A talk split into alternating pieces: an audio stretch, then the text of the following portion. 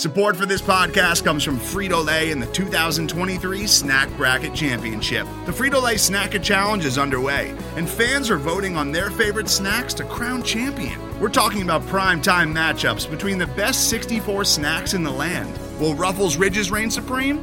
Can Doritos defend their dynasty? Or will Smart Food use their smarts for a surprise upset? Only you can decide. Get in on all the action for a chance to win up to $1,000 or a year's worth of snacks. Let your snacks be heard. Just go to fritolaysnacket.sbnation.com to vote and enter for a chance to win. No purchase necessary. Sweepstakes ends April 3rd, 2023. Void where prohibited. Year's worth of snacks awarded in the form of 52 coupons, each good for one bag of chips. See official rules at fritolaysnacket.sbnation.com.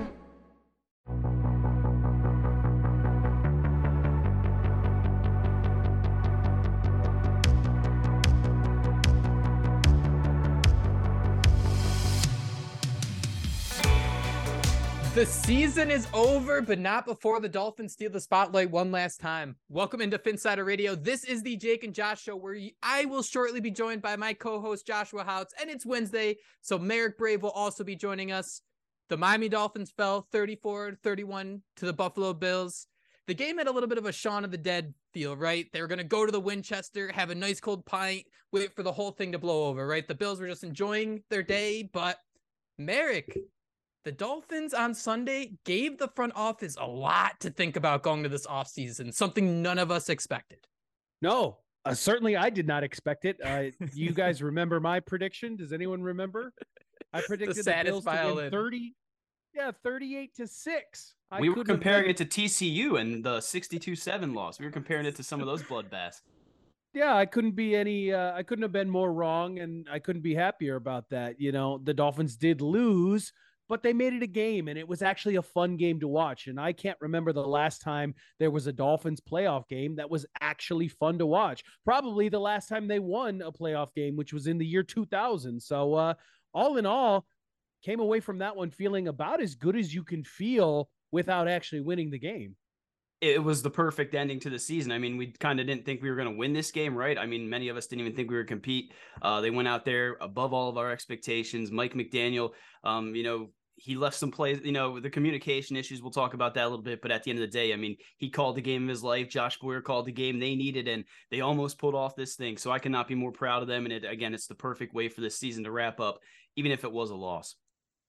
Football's such a crazy sport because I think my biggest takeaway, right, right in, at the front was Mike McDaniel put together a roster that was not scared. Like this wasn't the team that got curled up into a ball by the Bills twice or four times under Brian Flores. This wasn't the team that, you know, walked home from Tennessee with its tail between its legs. This game definitely had a different vibe, but that was not the case early. The Dolphins entered as 14 point underdogs and trailed 17 nothing. But you kind of felt it in the stadium. You know that, that, I, I mentioned at the top that Shaun of the Dead feel like, oh, the Bills, this this is just a formality for them, right? Everyone's smiling in the crowd. You know, Josh Allen's already, you know, head is back, just relaxing. But Marek, the field goals quickly started pouring down for the Miami Dolphins. Tell me what you saw early on, where you know the the air was out of that stadium. If you're a Dolphins fan, right? You're down 17 nothing, but three points at a time, they started crawling back. Oh, certainly. And, you know, it's that classic, well, you can't trade uh, field goals. You know, you can't score field goals when they're scoring touchdowns. So even when the Dolphins were gaining points three at a time, you know, I'm watching with my, my oldest son and he's like, Oh, look, dad, we're, we're climbing back into this one. And I'm like, settle down. We're still going to get demolished. We're still going to lose by 30 to 40 points. You know, we're still playing the Bills. They're still going to put up touchdowns. And, and uh, eventually these field goals will stop for Miami.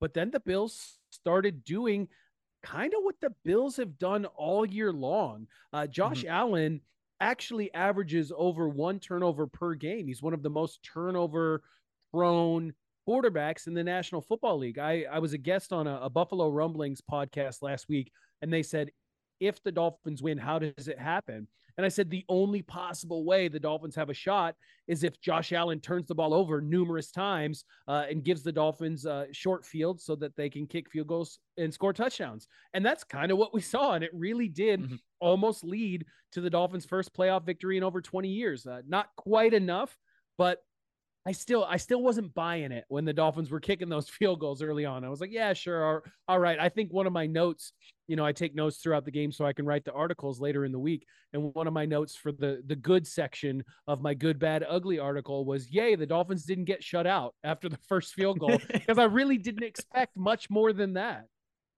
and it's crazy, Josh. I'd love to get your insight on this as someone who watches the game over and over and go follow at Houts on YouTube and at Houts on Twitter for all the clips you will ever find. But Josh, it was a 20 yard completion to Durham Smythe, 19 yards to Tyreek Hill on third and 19 to set up that first field goal.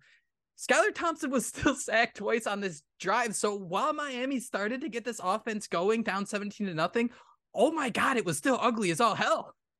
Yeah, I mean it's kind of been that way all season, right? They take one step forward and two steps back. I mean, you have Robert Jones was called for a couple false start penalties. Every time they start a game momentum, you know, they would be knocked back a little bit there. Um, I guess we both mentioned you guys both brought up Jason Sanders, and I just we got to give him his flowers. I mean, we talked. Uh, I know I admittedly talked, you know, a little bit down on him when he was missing field mm-hmm. goals. Mm-hmm. You know, was a little bit questioned, uh, you know, whether he could still do it. I think he made what six field goals in the last two weeks. You know, he's been clutch as can be, and uh, we definitely I think could put that money sign back in his name. But um, I was just happy with the way the Dolphins went out there, and Marek said, you know, Josh Allen still threw for 352 yards, three touchdowns, but it was able to get those turnovers. It was able to get that pressure up front. I think the Dolphins, you know, Eric Rowe had a sack. Jerome Baker, Christian Will, uh, Wilkins, Bradley Chubb, and then Jaelan Phillips and Elijah Campbell both had a half sack. I mean, they were getting at uh, Josh Allen all day, and that was forcing him to make mistakes. So, um, again, I came on, you know, prior to the week, probably thinking, you know, Josh Boyer was on his way out he needed to call a game like that and he needed to see the guys around, you know, that those defensive players step up. And they absolutely did that. I mean, you have written down here, Xavier Howard was burnt toast early on, did give up some big plays, but even he rallied late, you know, got that pick, you know, caused the turnover. Zach Sieler, I mean, how awesome was that? So um, I think with this game, the biggest takeaway from it is that the Dolphins have a lot of playmakers that this team can build on for the future. And hopefully, you know, next season we're back here like it's nothing, you know, winning a wild card game, you know, making that next step and, and seeing these players continue to grow because that's what we saw in this uh, first season with Mike McDaniel. Lots of growth out of some of these young stars. Well, something we're seeing in the postseason, I think six of the 10 teams before Monday night, so it'd go to seven of the 12 teams uh, exceeded 30 points, right? You're, you get to the playoffs for a reason. I don't think, you know, any defensive coordinator can come into a playoff game and think our job is to contain an offense, right? Especially when, you know, Josh Allen he was a combined sacked and turned the ball over 10 times and yet they still put up 34 points. This game really reminded me of that first meeting against buffalo where all right you know josh allen's going to get his. You know he's going to make big plays but how can you fill it in with some chaos? I mean, I think that interception by Xavier Howard kind of put into summary what this Miami Dolphins team is because that interception, that was like an over the shoulder catch. It was actually impressive. Um, you see that X still has those ball skills, and you wonder if this year was that kind of law of averages. He had some dropped interceptions. Obviously, the groin issues made him struggle a little bit. But what we saw here is that, hey, Mike McDaniel, when he came in here, he didn't go out and just sign his buddy to play, you know, defensive coordinator. He wanted to stick around with Josh Boyer, not only because the defense suited the, the talent suited what he can do, but it's different. This is a defense that a lot of teams struggle to battle with. I mean, Josh Allen put up 350 yards and was still struggling with a seventh round quarterback on the other side. So, Marek, I understand when people get a little frustrated. Oh, Josh Boyer, you're blitzing every play. What on earth is happening? But putting Josh Allen in that, you know, uh, Nate Tice from the Athletic calls him Professor Chaos from South Park when Butters turns into Professor Chaos, just where everything's going to be a mess. That seems like the right way to win in the playoffs, and the Dolphins came pretty close. Yeah, they they did get to Josh Allen quite a bit in this game, and like you said, it was with that blitz, which was interesting because Josh Allen was one of the better quarterbacks, one of the best quarterbacks against the blitz all season long, and so you thought maybe the Dolphins would show up with a different kind of strategy. And early on in the game, when Josh Boyer was dialing up those cover zero blitzes, you saw a lot of people on Twitter getting upset, like, hey, what are you doing? These aren't working. You saw Xavier get burnt by Stefon Diggs for a deep completion on a third and 15 earlier in that game.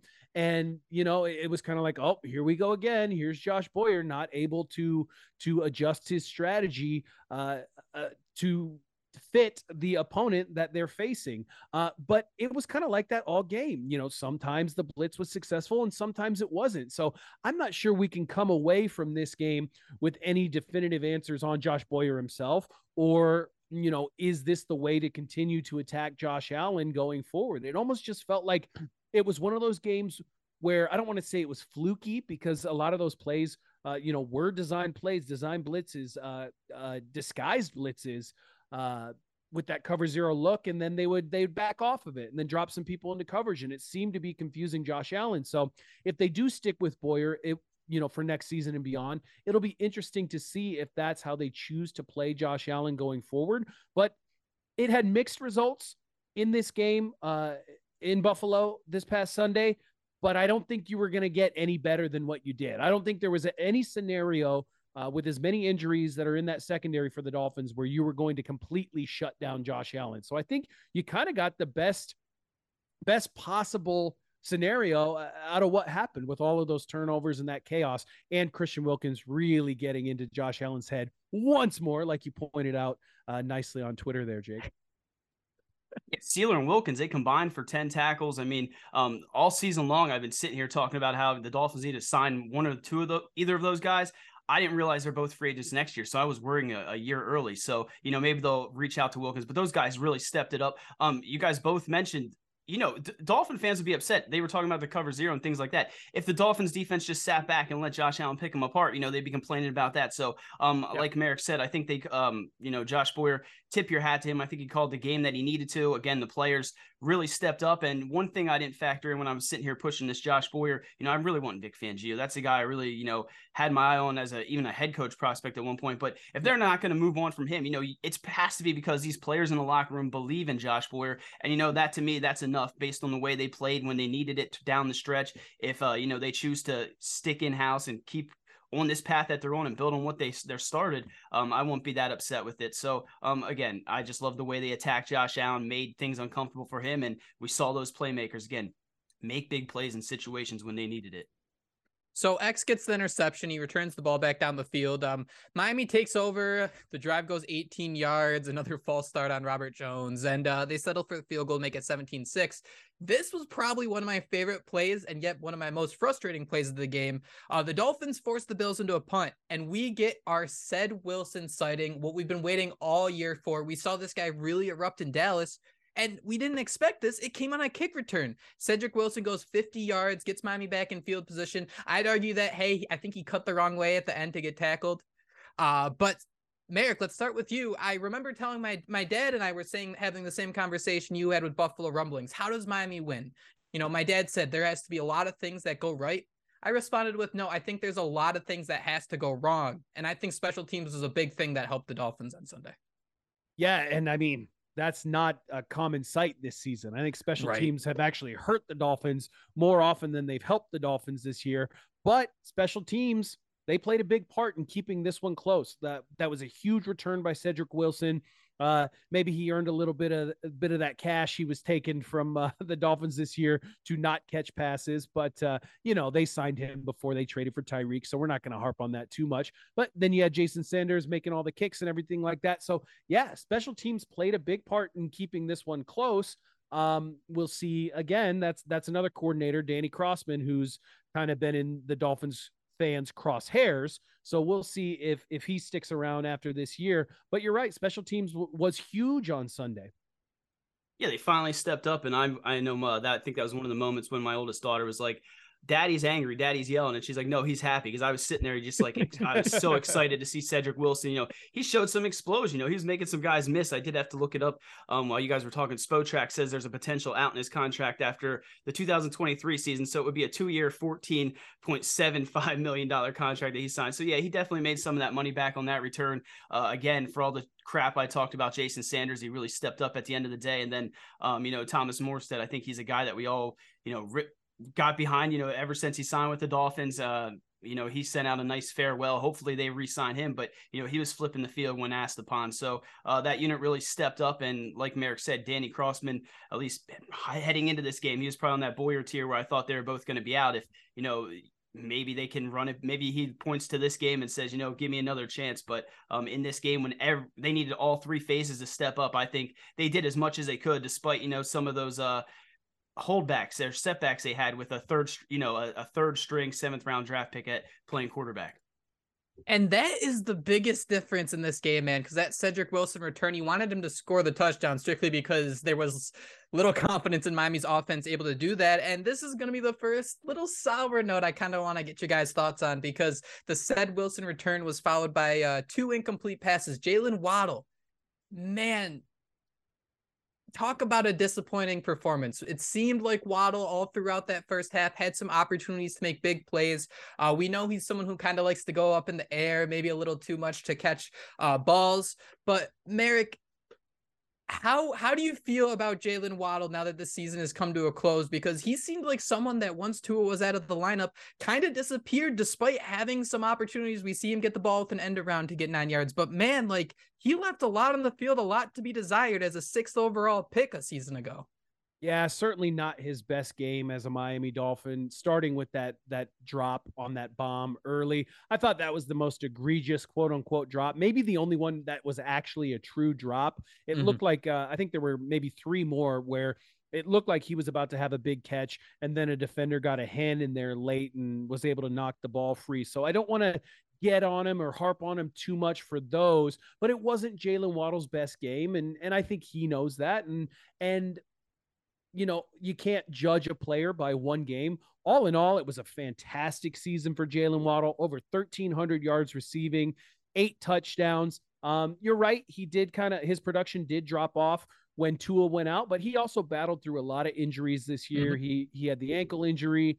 Um, he had the shoulder injury, and you could kind of see him early in that game against Buffalo on Sunday kind of kind of testing that shoulder out on the sidelines. It looked like he did hurt it on that big drop early in the game, uh, but he was able to battle through it and gut it out. So you give him props for that.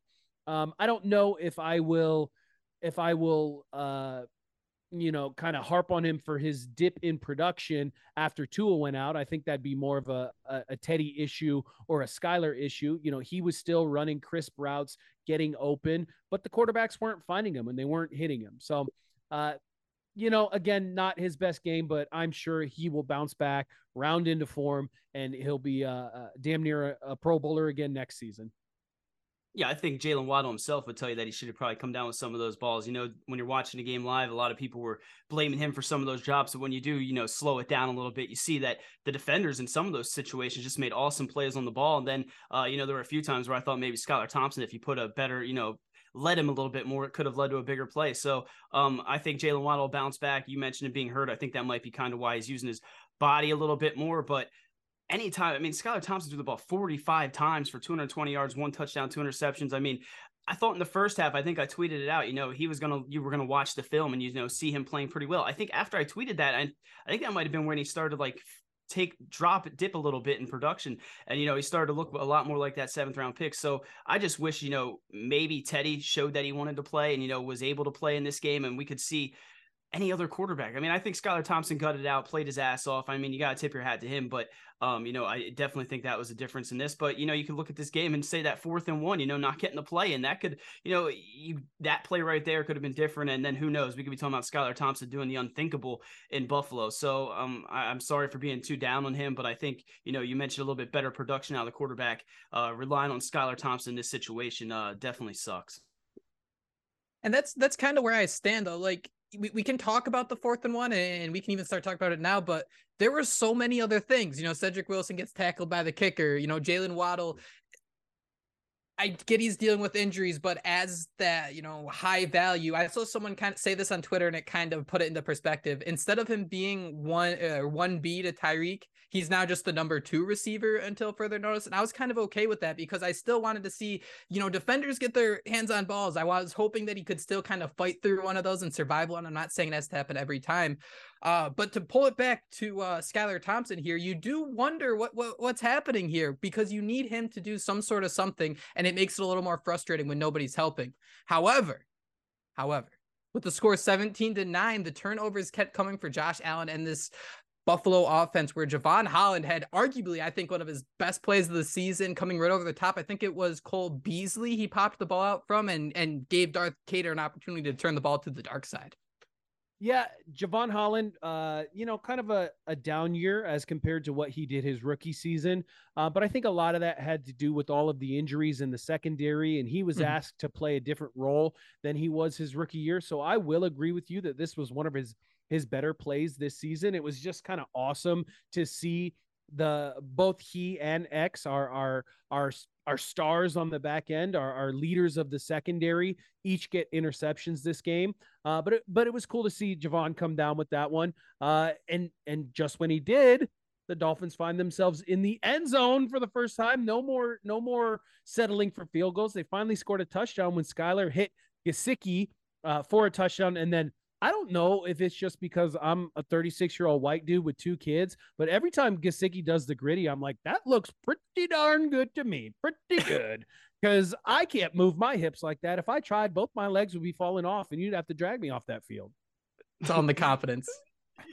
Yeah, I think that was a seed. I think I tweeted out that. I mean, I thought that was a, a nice throw from uh, Skylar Thompson at that point. I mean, I started to get a little bit cocky. Um, yeah, I'm with you, Marek. I think there's, I, I like the way he does that, Gritty. I think that that should be one of the animations of man. They should get that thing in there. But um, not to get too sidetracked here, but we saw Mike. is. Well, we didn't, Jake. I don't even know what Mike Gesicki tweeted out today because uh, a lot of us are blocked. But I'm pretty sure I'm not blocked. I saw it. I did. Must, I did see it. I'm he blocks blocked. people even if you just tag him in videos. Like I, I tagged Jim Phillips in one. If I would have done that to Gesicki, he would have blocked me. But um, anyway, just quick thoughts on Gesicki. I mean, was that the last time we see him doing the gritty in a Dolphins uniform? Oh yeah, for sure. He gone. He, he gone. Man, that he give us hope. hope he I saw had. Spotrac said was like, like, he might sign a deal worth eight million this season. Um, wrong. You know, to, yeah, well, I know that's wrong, but I mean, it seems like if they go based off of that, I mean, that could be a little bit of a bargain. It no, seems it... like uh, he he he just missed put his putting his hands up for another pass. If Gesicki really took this game over, I think that'd be another one where you know we're sitting here saying, ah, do we want to keep Josh Boyer? Jason Sanders is another one. I think that if Gesicki comes down with that ball, uh, that Skylar Thompson fired through the seam, um, I think that we'd be having a different conversation here. But I mean, he's been the ideal like I hope no one takes it negatively, but he just seems like the team's golden retriever. Like you just toss a ball to him, he's gonna fly in the air to get it and just be so excited about it the entire time. Um, and guys, I'd love to hear your thoughts because that was, I think, Skylar Thompson's best throw where he just kind of rifled it in. So I'm I'm curious what you guys think. What was McDaniel saying? Is he saying just move your eyes, don't think about it, and then just fire it at Gesicki? Because that seemed like the one player. It's like, wow, things actually work to perfection. No rolling out, no nothing needed. Yeah, I think he he kind of had some phantom pressure on some of those rollouts. It didn't feel like he mm-hmm. actually needed to roll out. He was actually placing himself in in disadvantageous positions there. Nice. Um, yeah, I think I said that right. Possibly. Sounded nice. Sounded but nice I mean, it, it, was a dart. It was a great throw. You got to give him credit for that one. And and Gesicki caught it and and before we knew it, after being down 17 to nothing, after the two point conversion to Tyreek, it was 17 17. And I'm kind of like still looking over at my son, being like, no, no, no, settle down, settle down. We're still going to get murdered here. but like there's a, a little bit of hope sparking in the back of my mind. Like maybe we can actually do this.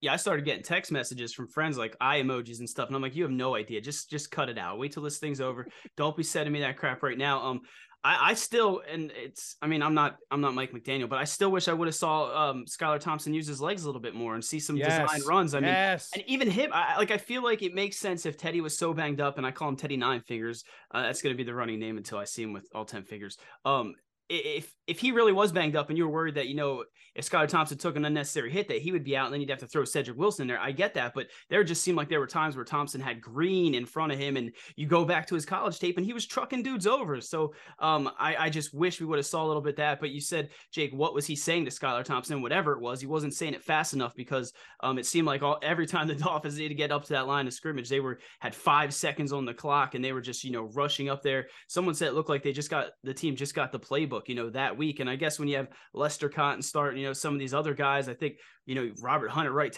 Some of those uh, decisions they had to make. I mean, I guess that's what to expect. But um, I keep going back to just it was an awesome performance overall. I just cannot believe they they hung in this thing with you know all those pieces that they were missing. Let's let's talk about the play calling because everyone's gonna you know instantly go to that fourth and one. And I have to be honest too, my eyes were on that play clock all day because it seems like they were fighting it. But I think a part of this that I, I, just I'm not using as an excuse, but like when you have so many different packages coming in, when you're trying to help your seventh round quarterback in so many different ways, hey, we got to get Alec Ingold, and you know, hey, we got got to get that sixth lineman, and it's really easy to get caught up in all the commotion. So, Marek, where did you fall on this? Because I, I, saw your response to my tweet. You're more in the camp of, hey, let's get these calls in faster. But I mean, I, I think about this Kyle Shanahan offense. I think about how much pre snap motion they use. And I wonder if that is part of the whole scheme to always be hiking it. I mean, I'm going to do a whole series on this in, in the off season, but but it almost seems like that was the, the goal is to be lining up with three seconds left so Buffalo can really read what's happening. Yeah, that's possible. I think when a lot of your offense is predicated on pre-snap motion, you got to get there a little bit sooner though, because right. too many guys are, are going in motion with two seconds, three seconds left on the clock, and you have to be able to get set uh, to be able to snap the ball. And we saw the Dolphins get called for that penalty multiple times throughout the season as well, where there was a player in motion who didn't get set before the snap. So, I mean, I felt like this was an issue no matter the quarterback, whether it was Skylar or Teddy or Tua all season long. I felt like a lot of these play calls were coming in too late. And I guess to play devil's advocate here to argue against your point, I would say you knew all week that Skylar Thompson was starting. You knew all week that Lester Cotton was starting. You knew all week that you were having uh, uh, your second string running back start. So it's not like you didn't know that there were going to be people uh, in your starting lineup who maybe weren't as prepared to either make the play call or receive the play call as your starters were. So you needed to either simplify things or spend extra time making sure you got these play calls in early enough that you accounted for the extra couple seconds that it was going to take for these players to comprehend what was going on and get to the line and snap the ball in time. That's what I would argue. Today's episode is brought to you by Cars.com. With over 2 million vehicles and 50,000 more added every day, Cars.com will match you with the perfect car for you, your budget, your life, your style. And if you're ready to say goodbye to your current car, Cars.com will get you an instant offer to cash it in. Just start by entering your license plate and get matched with a local dealer who will write you the check. So whether you're looking to buy or sell, just go to Cars.com. It's magical.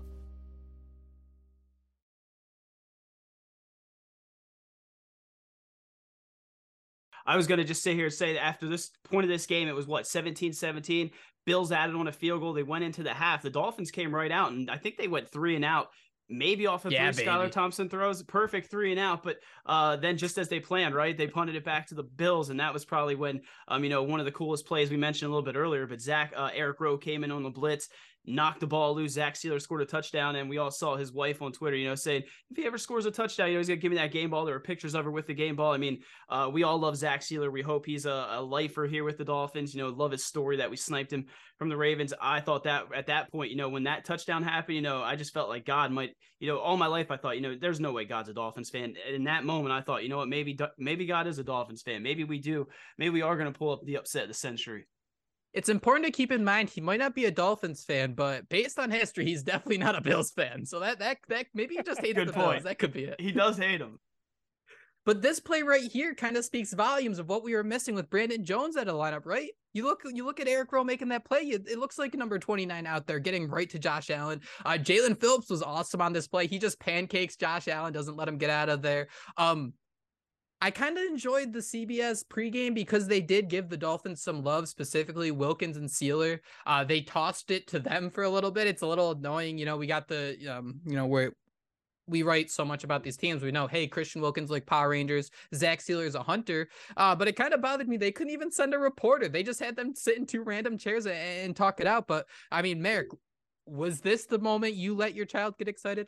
Yes. Yes, it was. When this happened in the second half, uh, you know, a defensive touchdown. If you look at like the stats for, for a team, like what the winning percentage is for a team that scores a defensive touchdown, I bet you think I have the number here. I don't, but I bet you it's pretty darn high. So, like when that happened and the Dolphins took the lead in the second half, I thought to myself, okay, this is crazy. There's been enough crazy stuff that's happened, like kind of all in succession here, that I think there's a chance that the Dolphins might be able to pull this one out.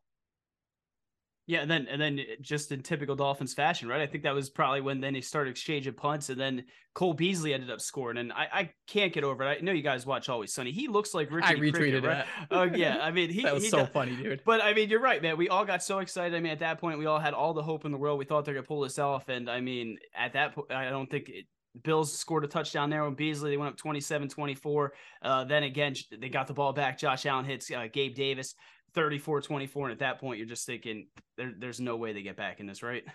Yeah, you, you, at that point, you would think, okay, here it comes. They will, you know, we put up enough points, but they're going to go ahead and score a couple more touchdowns, and this will be a blowout.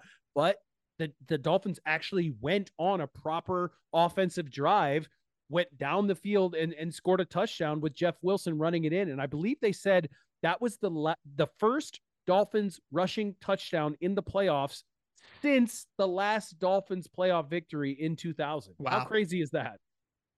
And it's important to consider here, like that the rushing attack couldn't do anything. Obviously, you're starting Robert Jones and and Lester Cotton. I think he deserves some flowers as like a developmental guy after the years of you know Dallas Thomas and uh, God just name some scary people that played on this Dolphins offensive line. It was kind of refreshing to see this guy kind of step in and look okay. Obviously, Robert Jones had his struggles, but guys, let's talk about the rushing attack because obviously Raheem Mostert what rushing attack? What rushing exactly. attack, Jake? It was sad. Jeff Wilson, 10 carries for 23 yards. And that was like like the the the supreme performance of the day on the ground for the Dolphins. I want to go back to what Josh was saying earlier. Why the hell didn't Skylar Thompson run the ball? He had over a thousand rushing yards in college, and through the last two games, you didn't see him take off one single solitary time. It, it felt like so I might be having some mental gymnastics here, but I mean, I have a hard time thinking that in the NFL it's as simple as like, hey, we see something that obviously will work well, and they're just they just don't see it. Um, I I have to think that Teddy Bridgewater was absolutely useless on that sideline, and everybody screamed in Skylar Thompson, "Don't you dare!" Don't you dare. We need you behind center. Uh, but that didn't stop him from dancing along the sideline and getting the snot kicked out of him on a play by Matt Milano. Who knows? Yeah, yeah. and I think I think Skylar Thompson finished the game with two carries for three yards. So somehow he's he still got smashed on the sideline on like one of his only two carries. It's incredible. Yeah, and you, you mentioned Teddy being useless. I mean, again, we don't know how severe the injury was, but I mean, I think there was a time when Skylar Thompson got hit pretty good, and I thought, you know, okay, the way we've seen it throughout the season, maybe they make Tyler uh, Skylar Thompson go off to the sideline, and Teddy was going to start warming up. He's just sitting there under this big ass jacket doing nothing, just like looking blank, like blank staring. I'm like, okay, I guess we're not going to do this. So yeah, I, I, guess maybe that was the biggest thing. But um, yeah, you, you look at that rushing attack and you need more. You can see where Raheem Mostert was needed in this situation. I thought maybe Salvon Ahmed would build on that last game. I think he had what six carries for 42 yards and a touchdown, I believe, against the Bills. I thought maybe he'd go out there and make some plays, but they just had nothing going on the ground. And um, you know, you didn't use Skylar's legs, and at that point, I mean, that's I guess that's why he threw 45 times, right? Because uh, nothing was working on the ground. I've tried to be a little more PR friendly with my uh, homerism as I, you know, do more podcasts. I think Teddy Bridgewater is the one player where I'm like, no, nah, I, I, don't want him anywhere near my team anymore. I, I, I, th- I think I'm done with and him. I that, used to want that. I used to want him here. You know, that's what sucks. Dude, that but but you hit that seeing him on the sideline with that big jacket and he even had a look on his face it's like almost someone asked me like hey you ready to go? And he's like mm, yeah okay yeah i'll go out there. It was just very very weird and depressing and it rubbed me the wrong way. Uh but guys can, i want to pull it back to the rushing attack because um this is something we'll talk about throughout the entire off season but yes jeff wilson struggled. Um if raheem mostert is out there i don't necessarily know if it'd be different if the bills defense could still just tee off on the rushing attack but how how comfortable would we be? You know, scale one to ten. Jeff Wilson, Raheem Mostert comes back another season as the as the one two. Maybe even if it's just one of them, I'd prefer Mostert. Obviously, a little more expensive, but I think I'd be kind of okay with that. Yeah, I think I'd be fine with it too. Uh, Raheem Mostert actually had the most rushing sh- rushing yards uh, in any season of his career this year under Mike McDaniel for the Miami Dolphins. So uh, I don't think I don't think that's a stat that's getting thrown out there a lot. I don't think a lot of people realize that this was nice Raheem catch. Mostert's most productive year in the NFL, and it was as a starter for the Miami Dolphins. So he's getting up there in age, but people forget that he entered the league as I believe it was an undrafted free agent as well, bounced around from a bunch of different teams on a bunch of different practice squads. So you see his age is 31 and you go, "Oh, that's too old for a running back." Well, I mean, the tread on Reggie his Bush tires, was like 32, I think, Yeah, when he was in Miami. and Raheem Mostert hasn't really like handled the majority of snaps for his team uh, in any spot that he's been to. He's had a, a handful of injuries, so I mean, you do kind of have to deal with that. But as far as like the wear and tear on his legs, it's actually he's actually relatively fresh. So I'd be totally okay with them bringing back Mostert, bringing back Wilson, and then maybe drafting a late late round running back uh, prospect to see what they can they can get out of him. Yeah, that's where I'm at. I mean, I was looking at some of the free agents. You see some of the names going around on Twitter. I've always been a big Miles Sanders guy in fantasy, but when you look at what he would, you know, get on the open market, you could almost certainly bring back maybe Jeff Wilson and Raheem Mostert for that. So I think the entire room is hitting free agency, but I would not be surprised at all if they bring back Raheem Mostert, uh, Jeff Wilson, and then like Marek said, you draft a guy and that should be your room right there. But we definitely needed it more out of this unit. You know, we kind of joked maybe we'll see Jeff Wilson have his Lamar Lamar Smith game. We we didn't that. Put Ryan Fitzpatrick in that backfield really fix things up. Um, as the clock's kind of dimming down on us here, guys, I'm curious because you know we- we've spoken about it. I, I think our tone on players like Jason Sanders changed a little bit, and I think our tone on on Josh Boyer. I think Marek and I are kind of in the same boat. We're not married to him, but we get the vision if he stays. Are we putting too much stock in one game when evaluating the season and looking forward when it comes to these players? Probably, but isn't that what we do as Dolphins fans? We're, we we definitely. found we found one shred of hope, one ray of light, and we're going to cling to it all off season long for the next seven, eight months until the Dolphins start playing uh, regular season football again later this year. And we're going to go, hey, guys, we hung with the Bills 34 31 with our rookie uh, seventh round, third string quarterback and missing this guy and missing that guy. And and so I think we're going undefeated because Tua's back. Yeah, that's music to my ears. Uh, we mentioned that a lot of people have been down on Bradley Chubb. I don't know if any of us mentioned he had that strip. Well, I think Jake did. He had a nice strip sack in this game. So I think he only played 28 snaps. He was clearly hurt, but um, you know, we're sitting here saying about how one game might change things. I thought, you know, he stepped up when the Dolphins needed it and almost had a game-changing turnover there. So, uh, yeah, like Marek said, uh, we're definitely um, just going to ride this wave right now and just enjoy things because um, for the first time in a long time, you know, it feels good to be the, a Dolphins fan, even if you know there are some pessimists out there. You know, oh, nine and eight, they should get rid of Chris Grier, um, Mike McDaniel. I think you know maybe I even said that at one point. I was so frustrated, but um, yeah, excited for the future for sure. I think part of the reason I'm okay with keeping a lot of these guys, Boyer and even more specifically Grier, is uh, you look ahead to this offseason, right? They're roughly 20 mil over the cap right now. It's it's well documented how the Dolphins can make moves to clear up space, but that doesn't mean they have flexibility. There is little room for error this offseason, and I think that's why I'm pretty okay with, hey, you know, the, the Josh Boyer vision the Josh Boyer vision, excuse me, if uh, the defense believes in him, I get it. And Chris Grier, like if you the Dolphins, they're the top of the roster set. You know, you got your Tyreek Hill, Bradley Chubb, Jaelan Phillips, Tua, whoever it may be. It's going to be tough to build out that bottom of the roster because you can't, you know, sign Cethan Carter to a three-year, twelve million dollar uh, deal to play special teams. You need to really be in the trenches, and I think that's where the Dolphins will find a lot of value in having guys like Chris Grier, who's been around, he's seen this roster built, and he can kind of figure figure out those couple different tra- uh, excuse me traits that they need at these different positions to say, hey, you know, we got to go, uh, you know, two million dollars cheaper here, three million dollars cheaper here.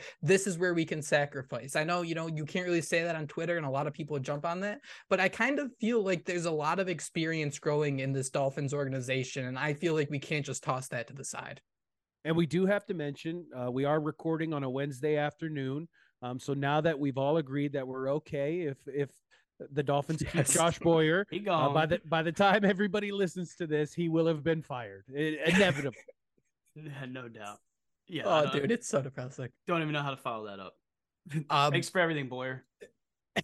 I think what we should do just to start the off season, Josh, we, we should post the the clip of us recording while the Tyreek Hill stuff uh, started, just screaming like little girls, because that still we will never capture that lightning again of, of just a very epic, fun, thrilling March day as a football fan.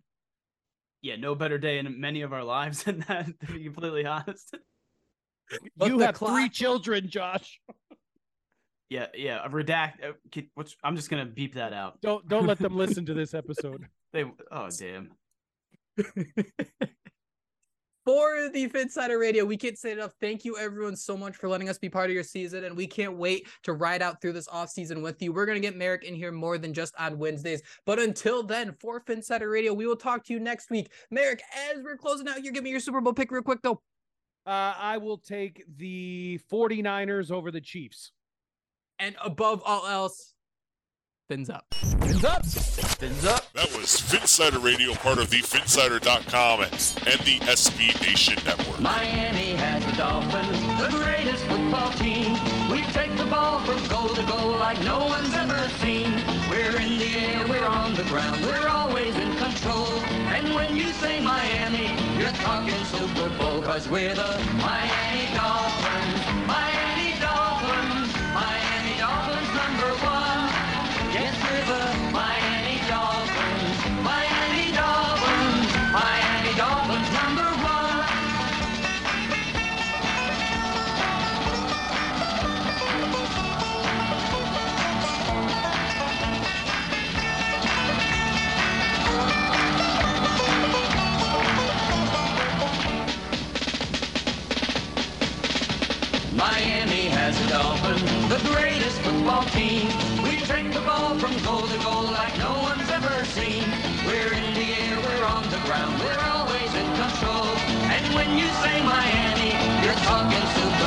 cause we're the Miami